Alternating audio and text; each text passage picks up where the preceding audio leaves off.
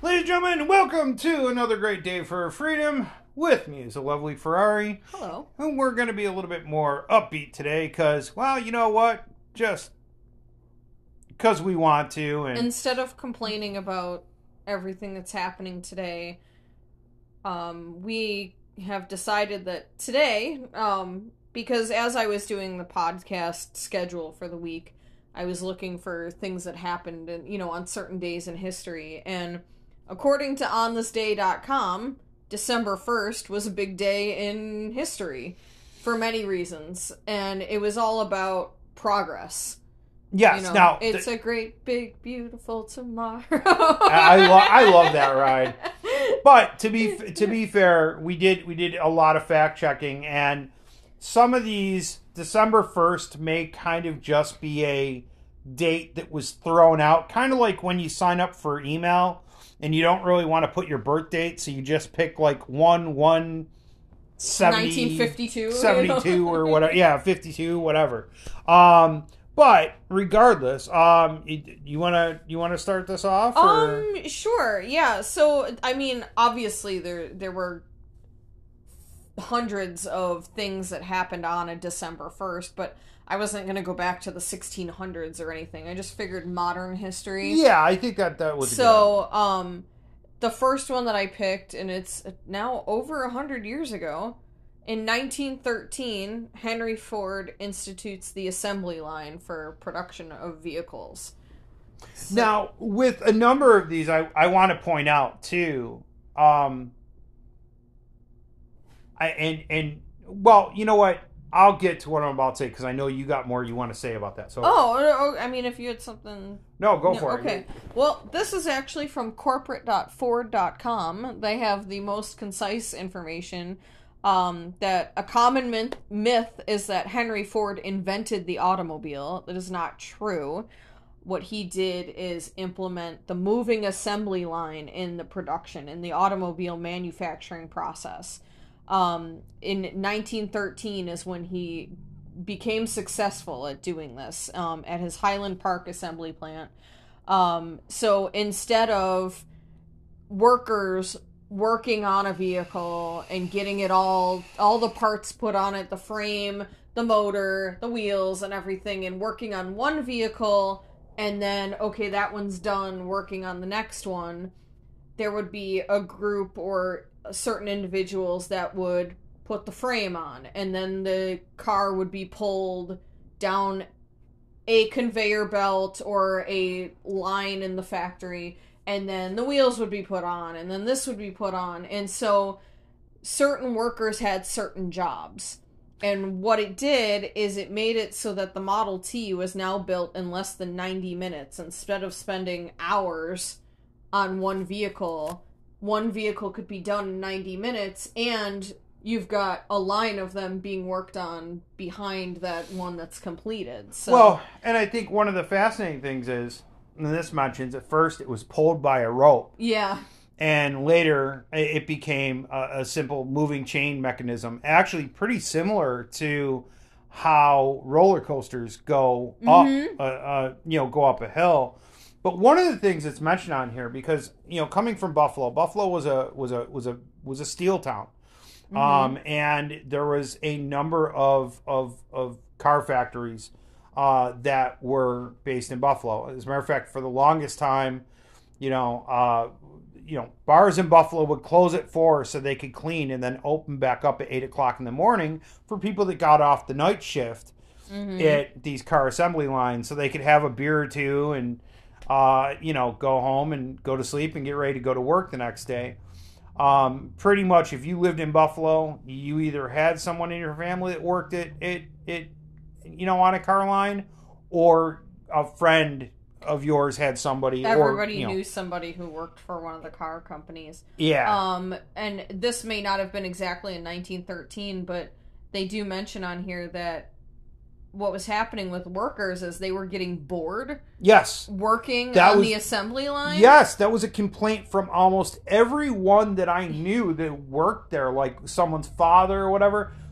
They they were they were bored off their ass. But again, what would what what that did actually, and I don't know if it actually goes into this, But what it did is it started making uh, the car companies more competitive because they would end up having to pay them more money. And whoever paid you more money, you know, it's kind of the same way I look at it. I might hate whatever job I'm doing, Mm-hmm. but if you pay me enough money, I'm still not going to like it, but I'm going to shut up and do it. Mm-hmm. You know, because again, money money dictates how it happens, and and that actually happened with with with the car industry. Yeah. You know, at at the time what happened was is Henry Ford actually um used profit sharing um and made it so that workers were getting paid five dollars a day. We're talking about the the, early 1900s, guys. Five dollars a day at the time was a lot of money. It doubled their daily wage. Um, and it's interesting. This is kind of comparing to today. Is that it was widely believed that the move would quickly bankrupt the company, and the opposite occurred. Mechanics around the country headed to Detroit in pursuit of high wages.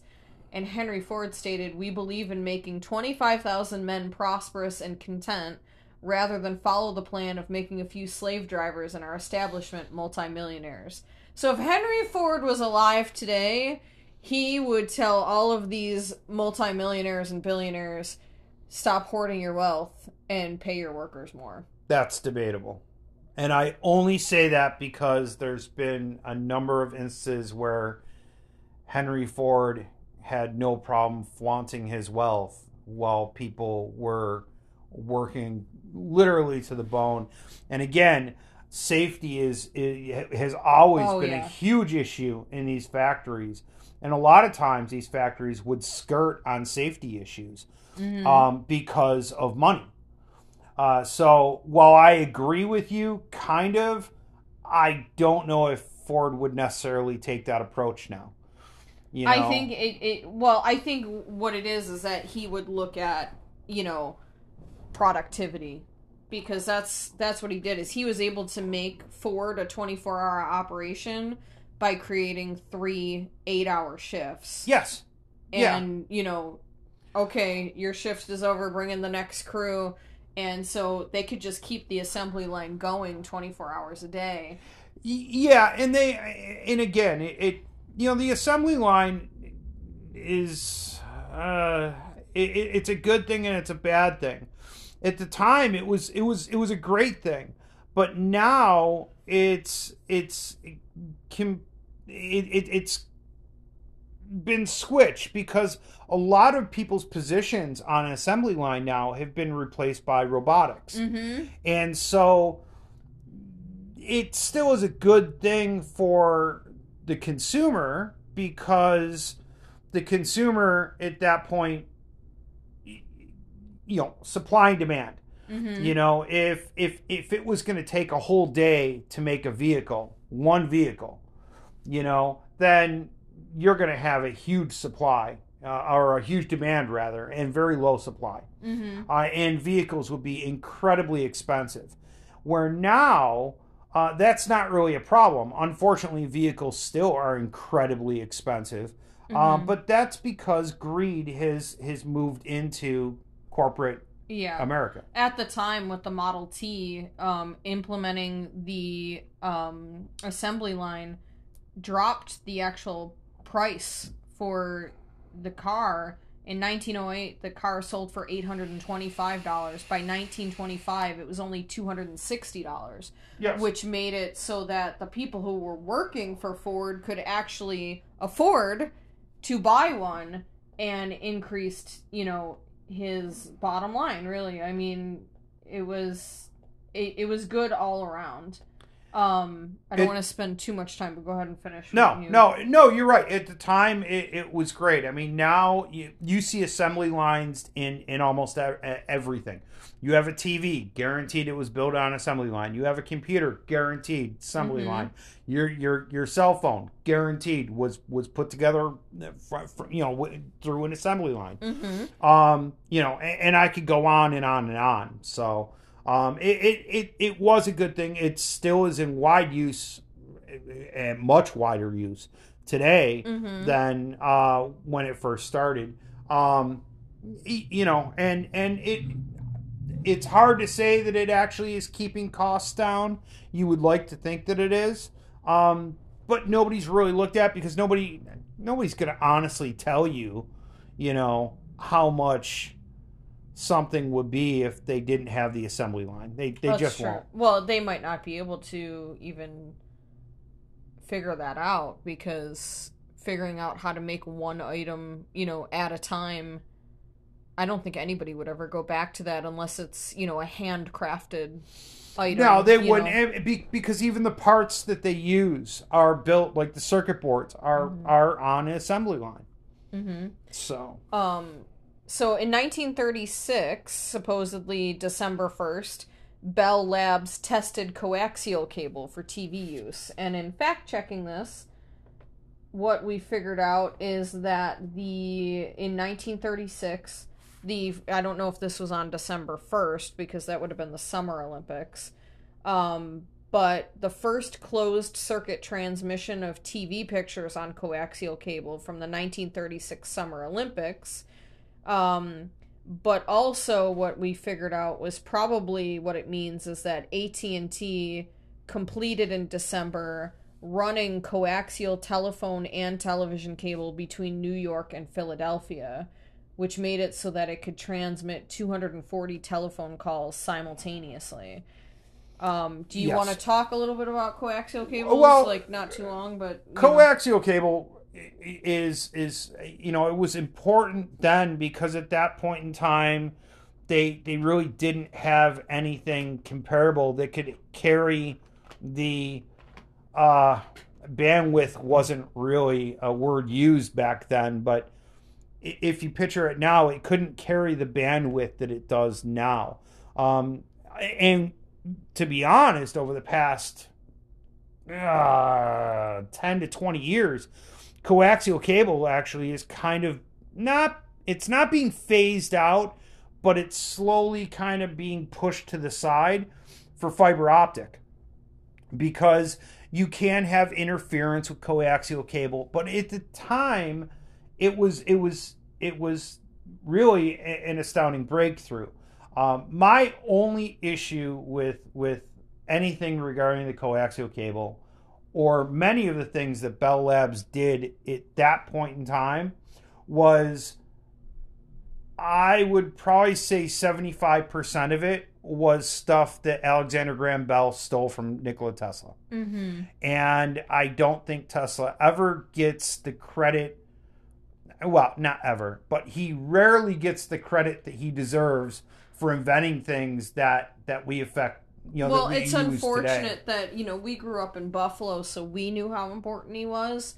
Yes, Um, but most people don't realize how much he actually contributed because you wouldn't have Wi-Fi. You wouldn't have cell phones. You wouldn't it have. and it took how long? I mean, he that was in the late 1800s, and and it's only been the last probably 10 to 20 years that he's really gotten the credit yes, for what he's done. And it's a shame because the stuff that he, the, the stuff that Nikola Tesla invented, and look, it was important enough for the government to actually steal his steal his his notes and his files.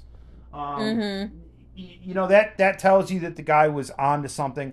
And unfortunately, I, yes, I realize it's supposed to be about coaxial cable and Bell Labs. I have a soft spot in my heart for Nikola Tesla because honestly, he's one of the very few people that I look up to because he wasn't inventing this to get rich.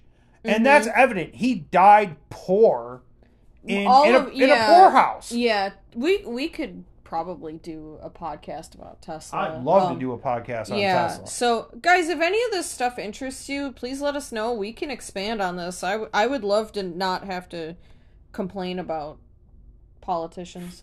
No, I'd Yeah, you love to do one on Tesla. As a matter of fact, when I when when when we you know when I taught after school science, I would routinely mention Tesla and teach about Tesla because and those kids had no idea about Tesla. They had heard the name, but that's pretty much it. Mm-hmm. And some of the kids had only heard the name because of the band.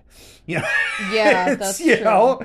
Um, but but I love teaching about Tesla because because again he was so important into the development of of, of science and especially uh, energy, uh, and communications and things like that. Mm-hmm. Um, according to OnThisDay.com, also in 1936, on December 1st, um, they said it was the U.S. patent for hydroponic plants. Um, but what I kind of found out, there had been patents before for some hydroponic equipment. It looks like what they're talking about is that this um, W.F. Gericke, he actually obtained a U.S. patent in 1933 for a fertilizing unit for growing plants in water, but it looks like in 1936, Gericke and J.R. Travernetti of the University of California published an account of the successful cultivation of tomatoes in a water and nutrient solution. So, um, hydroponics now are a really big deal. Actually, if you want to see something really cool that shows an example of hydroponics, and I, God, I hate I'm recommending this, but they do an amazing job at it. If you go to Epcot, there is a Mhm. there. I think it's an Epcot. There's a ride. Uh, you're you're. I think you're in a almost You're like a, a boat. boat. type Yeah. thing. But they show how they grow a lot of the plants that are used in the restaurants at Walt Disney World. I don't know if they have one in Disneyland, but in, in Walt Disney World, and they have a whole huge hydroponic setup, and they they they show how they do it, and it's it really it's amazing um, to see how they're growing things uh, using hydroponics And the fishies. um, and and yeah, and using fish waste as fertilizer and things like that. It's it really is amazing. Um, and of course, anybody that's smoked hydroponic weed realizes that it's amazing. Um, not that I, Not that we know not anything that I about know that. anything about that. Uh, but if I did, I would prefer hydroponics. Uh, all right. Very important day, December 1st, 1953. Okay, yeah. See, here, okay. This. why are you why are you blushing? Uh, I'm not. Well, you know, you know what? Why I'm, why, I'm- why I'm are you blushing? It's only, Marilyn Monroe. I, I- mean, yes, Marilyn Monroe. it's only Playboy. no. You know why I'm blushing about that is is because honestly, it it it was. It was it was a mixed bag. On one hand, it was it was a great idea. It was a magazine marketed strictly towards men. Mm-hmm. for men. Their their articles was were geared towards men. Obviously, their pictorials were geared towards men, um, and it was meant to. It, it, it was meant for the sophisticated man. Is is pretty much how it was put.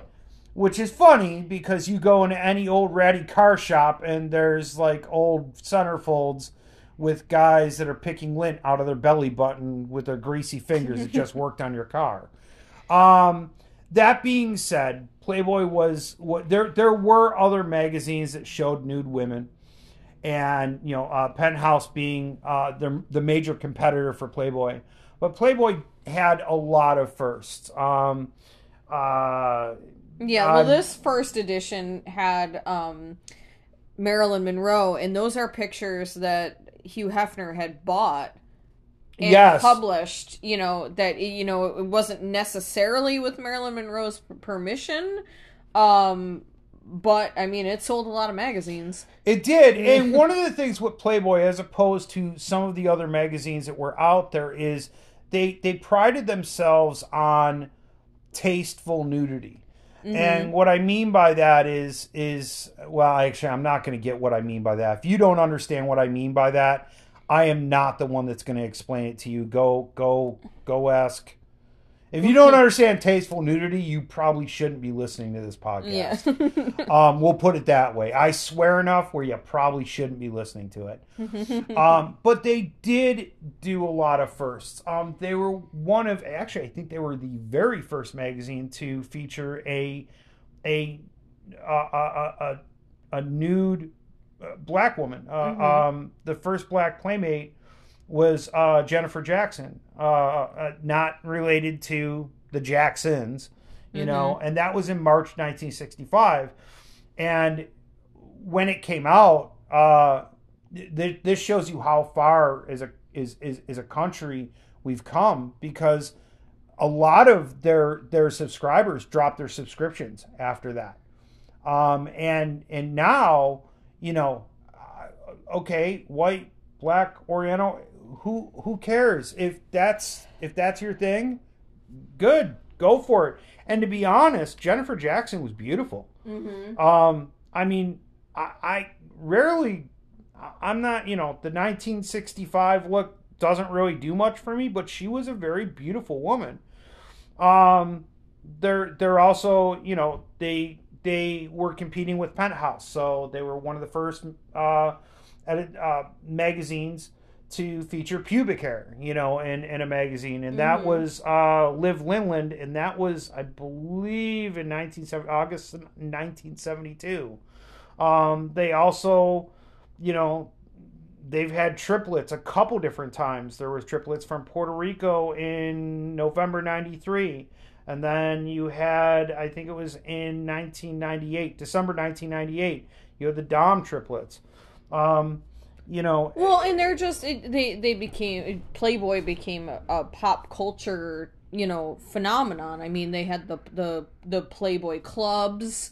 Um, how many We- how many women have dressed up as a Playboy bunny for Halloween? Yes, and You they- know? well, and the sad thing, the Playboy clubs, I, unfortunately, they I, and I remember by the Buffalo airport there was a Playboy club, and they they you know it, it, I, even as a kid, just because of the name, I I wanted I wanted to go into one, Right. and of course, as a kid, there was no way I was getting Right. into one, but um, it's if I remember correctly, I don't think there were strippers or anything like that. It was just you know women dressed up as Playboy bunnies, mm-hmm. and you know, uh, but it kind of ran its its course because at that point, then stripper clubs became popular, and you weren't going to be able to compete with that. You know, not unless Playboy wanted to, in their mind, and I agree with them, lower themselves to be like that type of a bar, and they didn't want to be that type of an establishment. Right. Um, Wasn't Playboy one of the first ones to have their own technical like subscription channel? Yes, uh, the the Playboy channel, which still, um, although it's not as popular and it's more difficult to find now, Mhm. but they they were one of the very first, if not the first, um, to have their own subscription channel on on cable. Um, I I remember as a little kid, you know. Turning on the Playboy channel and trying to see in between the squiggly lines because it was scrambled, you know. Um, but but again, to be fair, not all of it. You know, you hear it that. It wasn't like a lot of nudity. It was, you know, the girl they would be in Playboy bunny costumes or or you know in swimsuits or whatever. But it was it was geared towards you know men who just wanted to see beautiful women. Well, you and now, I mean, recently, and again, I, I know we got some more to cover, so I and I Mhm. know we're probably putting more into this, but again, the impact that Playboy had on society really can't be understated. Um, when they went, and it was just within the past five years ago, I believe it was five ten years ago, they went where they weren't going to have nude women in there anymore, and they quickly realized that was a mistake Mhm. and they went back to what they are now. The problem is is magazines and things like that they don't sell as well because you can get them online. Mhm. Uh, Playboy actually has embraced their online presence as well. I mean, they they they have, you know, uh, Playmate of the Month for their online Mhm. magazine, which is different than their print magazine as well. Um, so, I mean, again, it, it's it really people can say whatever they want about Hugh Hefner, but the fact is, he really was an icon, and and he did. In his own way, changed America, and uh, you know, there's plenty of women that have an issue with with with what he did. To be honest, he empowered women. Um, in my Mm-hmm. opinion, I realize there's women that are going to disagree with me on that, and that's fine. That's that's their opinion. But so many women celebrities got their start as playmates. yes, You know, and I mean, whatever you want to say about people, but I mean, Well- Carmen Electra, Jenny McCarthy, Anna Nicole Smith, um, God, Pamela Anderson. I mean, you know, they a a lot of them did, and and then there was a lot of celebrities ju- that that decided uh, um to pose for them just because they wanted to do something different. mm-hmm. you know um and typically speaking they respected their privacy. Okay well if they didn't want want want you know uh, uh, uh their lower half you know shown you know Mhm. and and and they just want the breast shown. They would work with the photographers to make to, to make it right. Yeah, you know hugh hefner there's a lot you know there there are some sketchy things with hugh hefner. I'm not going to say that he was you know a perfect person by any means. Mm-hmm. but he did do a lot to empower women and and he also did an amazing job at meshing the celebrity side with his own brand.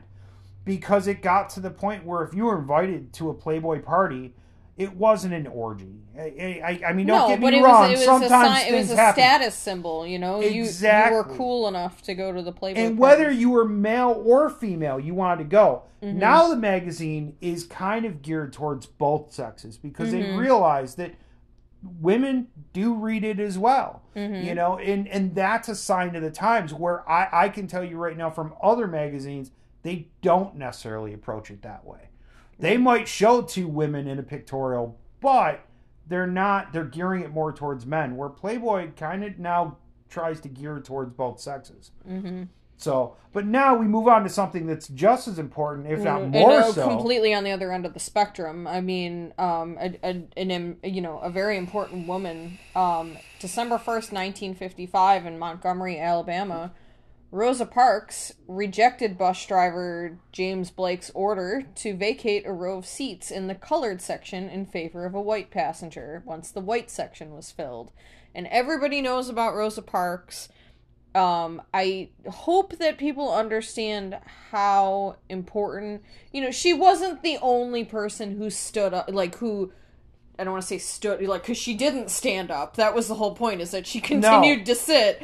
But no, but she metaphorically stood up for black people. Her actions though encouraged others to to to take that stance of civil disobedience. yes. And uh, uh, you know again uh, it, it it's sad because we're getting to the point where where we're slowly moving back backwards uh, and that that's a shame because there were many lives lost in in the battle um, to to show that that uh, uh, um, you know, doesn't matter what color you are. Yeah in the battle for equality It- i it- mean it- everyone's equal, and and and it sucks because in a way we start seeing ourselves slowly moving backwards now, and it it you know, Martin Luther King is an important person. Nobody should sit there and and and and and take that away. Um, what Rosa Parks did, uh, she she really is a a hero, uh, and should be hailed as such. hmm Um, and she did other acts of activism too you know Yes. she you know it, it you we're, we're not going to go into everything because we've got you know several more things to, to cover but i mean if you don't know how important rosa parks is you need to get online and read you know Yeah. i mean it, it really is i mean especially now because in, in if you live in a red state, they're they're not going to teach you about it in school. yeah So hmm do your research. Um, it, it's it's really important that that we learn about our own history. Hmm. Um, according to onthisday.com, in 1959, what they said is that the first color photo of Earth from space, which is wrong. Yeah. Um, the first color photo of Earth from space wasn't until 1967. Yep. But what I'm thinking they're talking about is that late 1959 is when satellites started sending photographs of the Earth back. Um, so it may not be exactly December 1st, but that's when the satellites were actually able to capture photographs and transmit them back to Earth. Well, so I think that's what they're talking and this about. is a really that it- it's a really confusing topic because there was uh, um y- you know uh, uh really grainy images and then they started clearing up and Mhm. uh there there was only i think at one point uh, until recently there was only one picture of the full earth um yeah, that was widely known. I'm not saying that it wasn't taken. I'm not saying it wasn't yeah, it wasn't distributed. But but now more and more are coming out. There's a lot of photos that nasa has that they just haven't released yeah. that the astronauts have taken. Um, and so it, it's it really is an important thing. Um, to to see I, I realize there's some people that are going to say that we never landed on the moon. Yeah, no, we're, Blah, not, we're blah. not going to get into that right But- now. but but it, it is really important because honestly and you could talk to any astronaut that that has been on the moon or has been in space and they will tell you that when you look down on the earth you realize how insignificant you truly are when you look at that whole planet why do we fight? Because there's really no reason to. We're we're all on the same ball of mud. Yeah, you know? Well, mostly it's water, but well yeah. Well that's why i said mud. Yeah, okay. Uh, mud and dirt kind of mix you know?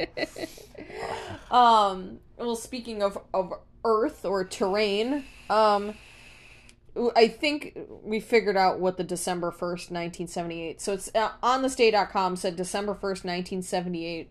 Jimmy Carter, President Carter, more than doubled the U.S. national park system.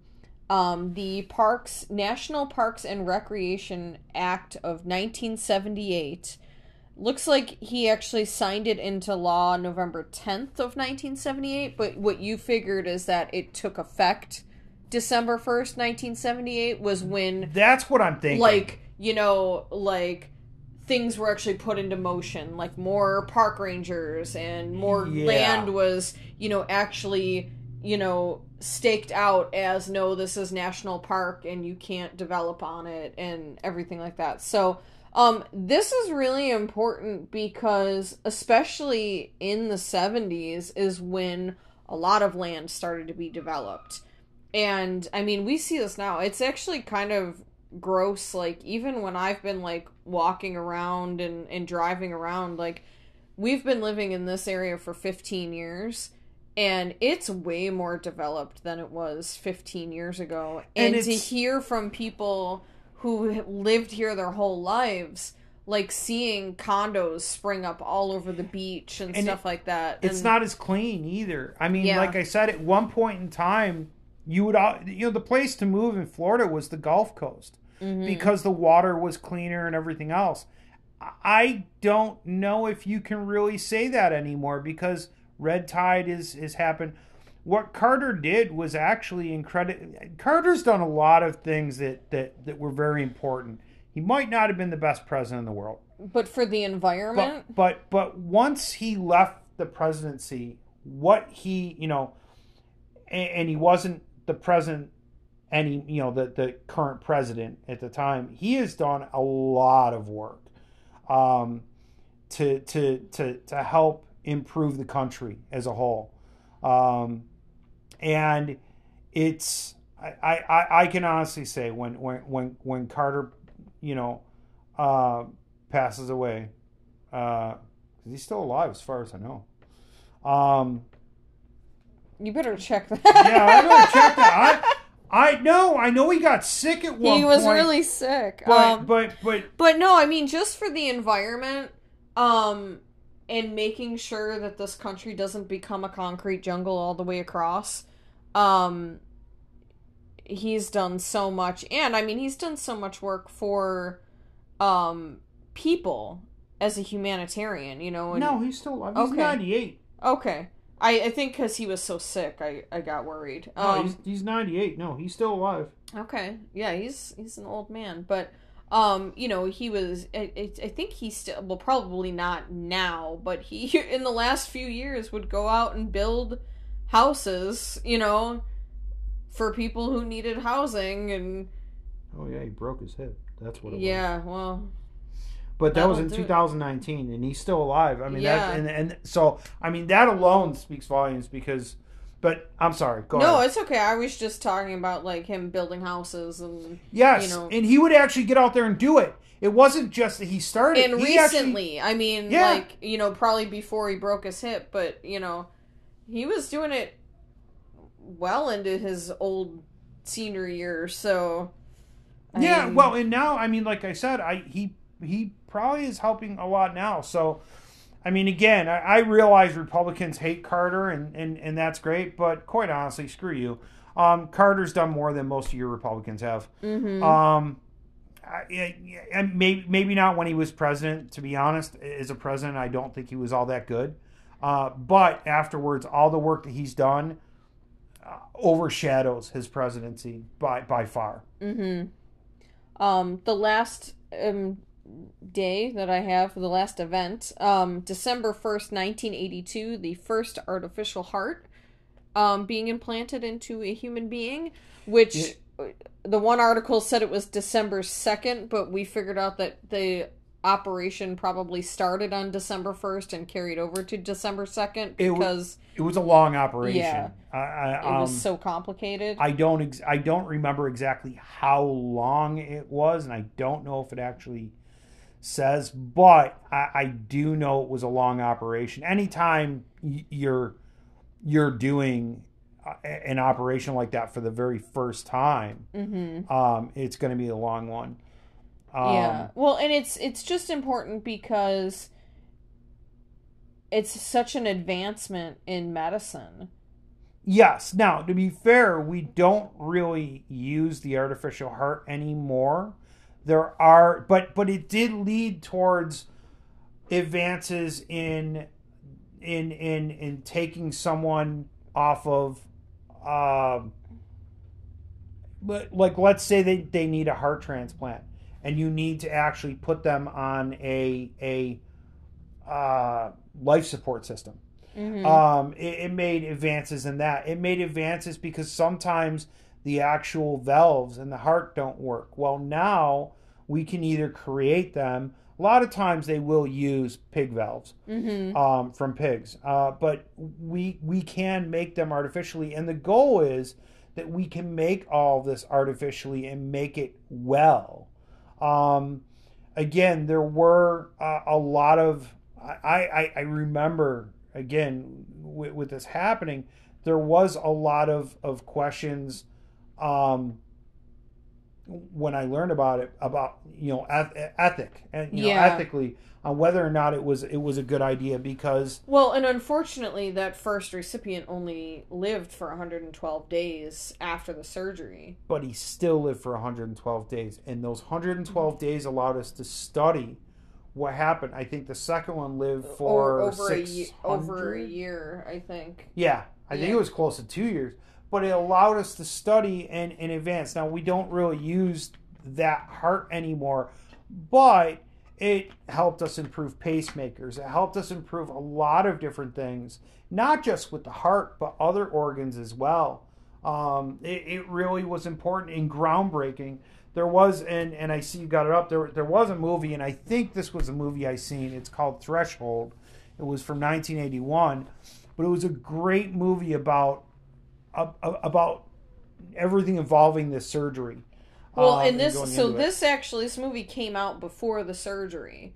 So this is a fictional if we're talking about threshold.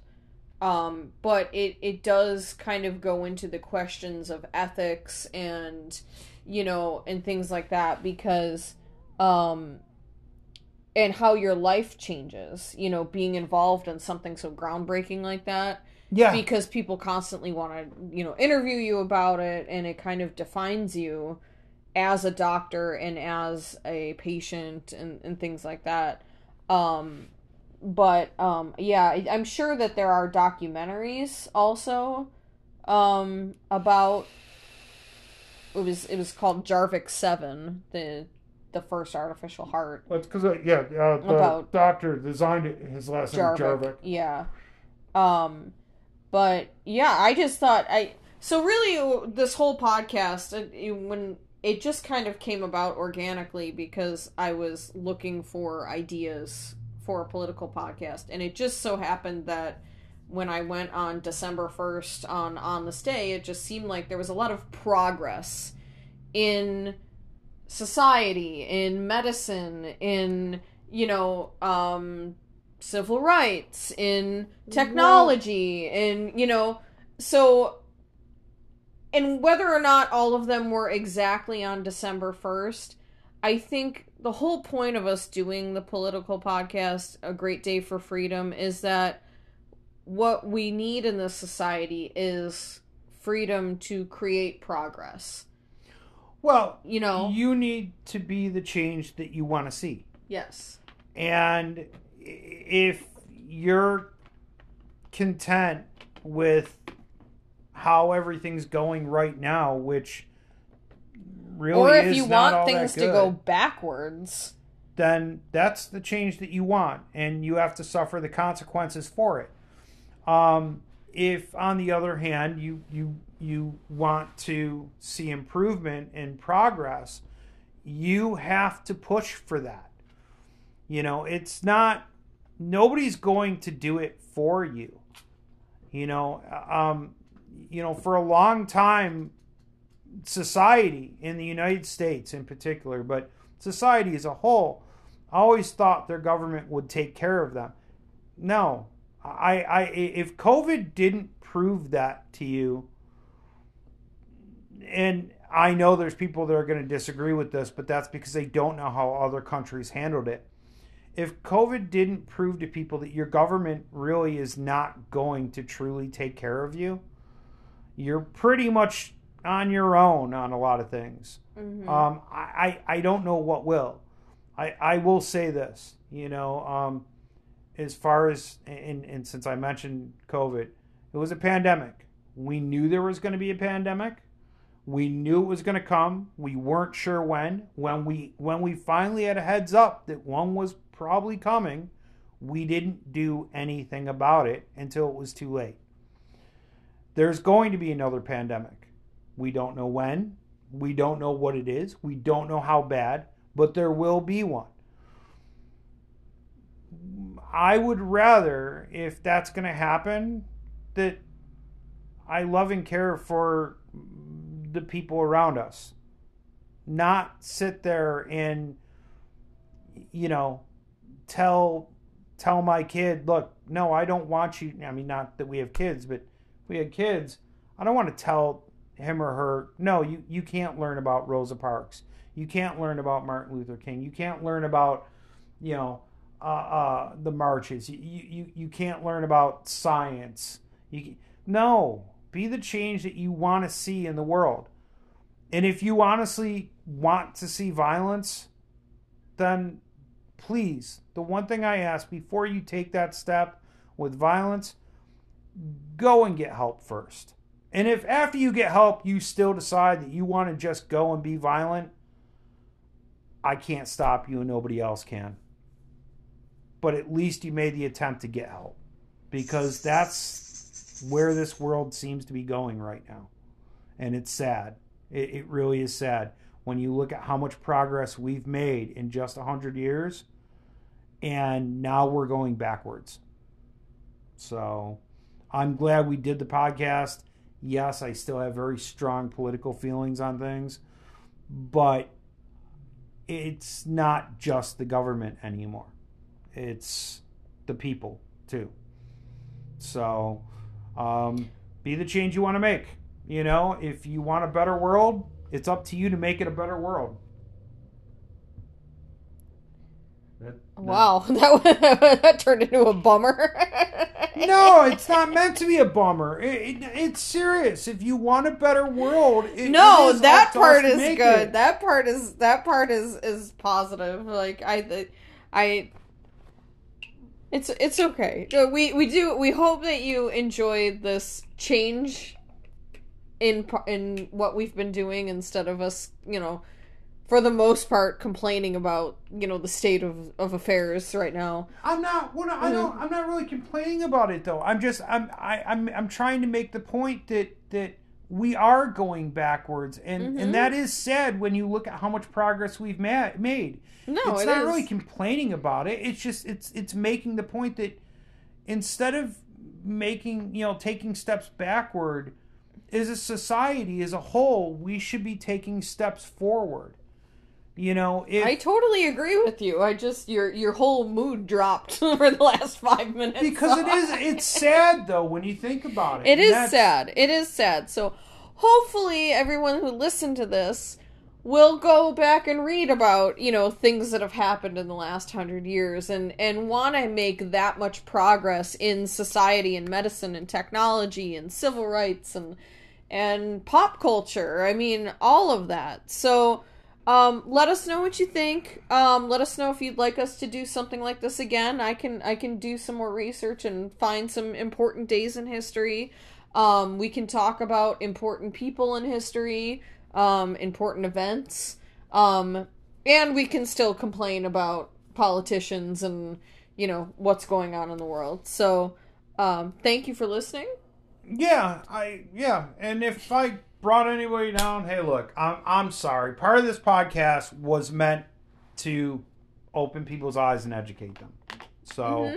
hopefully we did that, and I didn't make everybody want to go slit their wrists. Don't do that. It's bad for you. Yeah, it is bad for you. Don't do that. Um, but thank you for listening. Um, we will be back sometime in the next week or two when I find an interesting topic or when a politician does something that pisses us off. So, Well, that's easy.